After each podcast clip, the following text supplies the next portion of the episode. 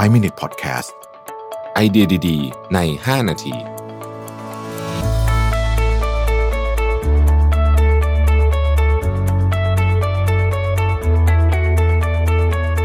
สวัสดีครับ คุณอยู่กับประวิทานุสาหะนะครับ วันนี้ผมเอาบทความจาก Northwestern มาเล่าให้ฟังนะครับ บทความจาก Kellogg School of Management นะครับ พูดถึงเรื่องของการทำ Marketing Campaign หรือว่าการปฏิบัติตัวของนักการตลาดในช่วงนี้นะฮะ ชื่อบทความว่า four steps marketer can take to navigate the pandemic นะครับเอ่อ step ที่หนึ่งเนี่ยบอกว่าต้องหยุดก่อนนะฮะคือ pause คือหยุดหยุดคิดนิดนึงว่าตอนนี้เรื่องมันเป็นยังไงนะครับแล้วก็ไอแคมเปญที่บางทีที่มันรันรันอยู่เนี่ยบางทีโดยปกติโดยตัวมันเองอาจจะไม่มีอะไร แต่ว่าพอมันมีสถานการณ์แบบนี้เนี่ยมันดู offensive ไปเลยก็เป็นไปได้นะครับ เพราะฉะนั้นต้องหยุดแล้วก่อนแล้วรีวิวก่อนว่าแคมเปญต่างๆ ที่เราทำอยู่ตอนนี้ในหน้าตักของเราเนี่ย เป็นยังไงนะครับ เราค่อยทำต่อจะทำต่อหรือไม่ทำต่อก็ว่ากัน อันที่สองนะครับ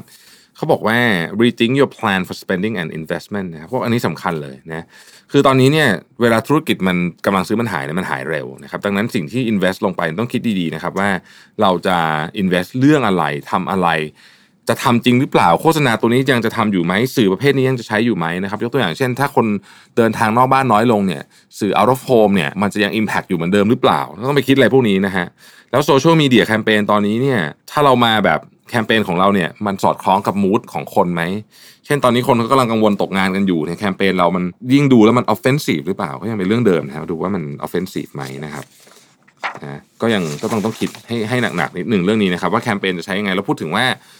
ตัวเม็ดเงินลงทุน ซึ่งมันเป็นเงินก้อนใหญ่นะฮะเงินการตลาดเนี่ยก็ต้องลองดูด้วยว่ามันมันคุ้มที่ลงตอนนี้ไหมนะครับ ข้อที่ 3 ก็คือว่าระวัง message ของคุณให้ดีๆนะครับคำว่า message ระวังคือตอนนี้เนี่ยต้อง sensitive กับ message มากๆ ยกตัวอย่างเช่นนะครับ ภาพที่มันจะดูเหมือนไม่มีอะไรเลยโดยในในแคมเปญปกติ เช่น ภาพคนกอดกันอย่างเงี้ยนะฮะอันเนี้ย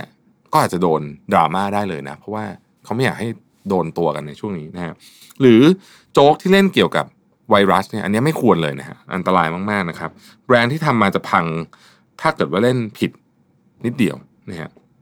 เขามีแคมเปญหนึ่งที่เขายกมาบอกว่าเออเนี่ยเป็นแคมเปญที่ดีนะคือเป็นแคมเปญของ Sam's Club เป็นบริษัทของ Walmart ในทีวีทีวีซีอันนี้เนี่ยนะครับเขาก็พูดง่าย ๆ เป็นพูดในเชิงขอบคุณพนักงานนะครับ ที่ทำงานกันอย่างหนักที่ทำให้เชลฟ์ของ Walmart ของ Sam's Club เนี่ย เต็มตลอดคนเข้ามาสามารถซื้อของได้ตลอดอะไรประมาณนี้นะครับ คือเห็นว่าแคมเปญนี้เป็นแคมเปญที่ฟังดูเบสิกแต่จริงๆแล้วเนี่ยมันซ่อนเนื้อในที่สำคัญไว้สองสาอย่างอันที่หนึ่งเนี่ยขอบคุณพนักงานนะครับซึ่งตอนนี้พนักงานของบริษัทตัวเองเนี่ยของบริษัทเราเองเรียกว่าต้องการแรงสนับสนุนนะครับแล้วก็ต้องการ appreciation สูงกว่าเวลาปกตินะครับ อันที่สองเนี่ยก็บอกว่า เอ้ยเรา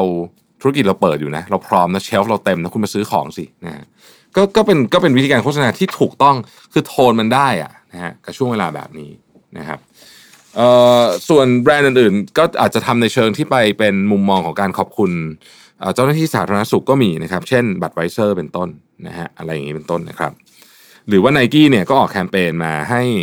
ให้เหมือนกับออกกำลังกายที่บ้านนะ ออกกำลังกายที่บ้านเขาก็จะมีแอปมีอะไรของเขา ซึ่งเขามีอยู่แล้วนะครับ แต่ว่าเขาก็มาโปรโมทเพิ่มเติมในช่วงนี้นะฮะ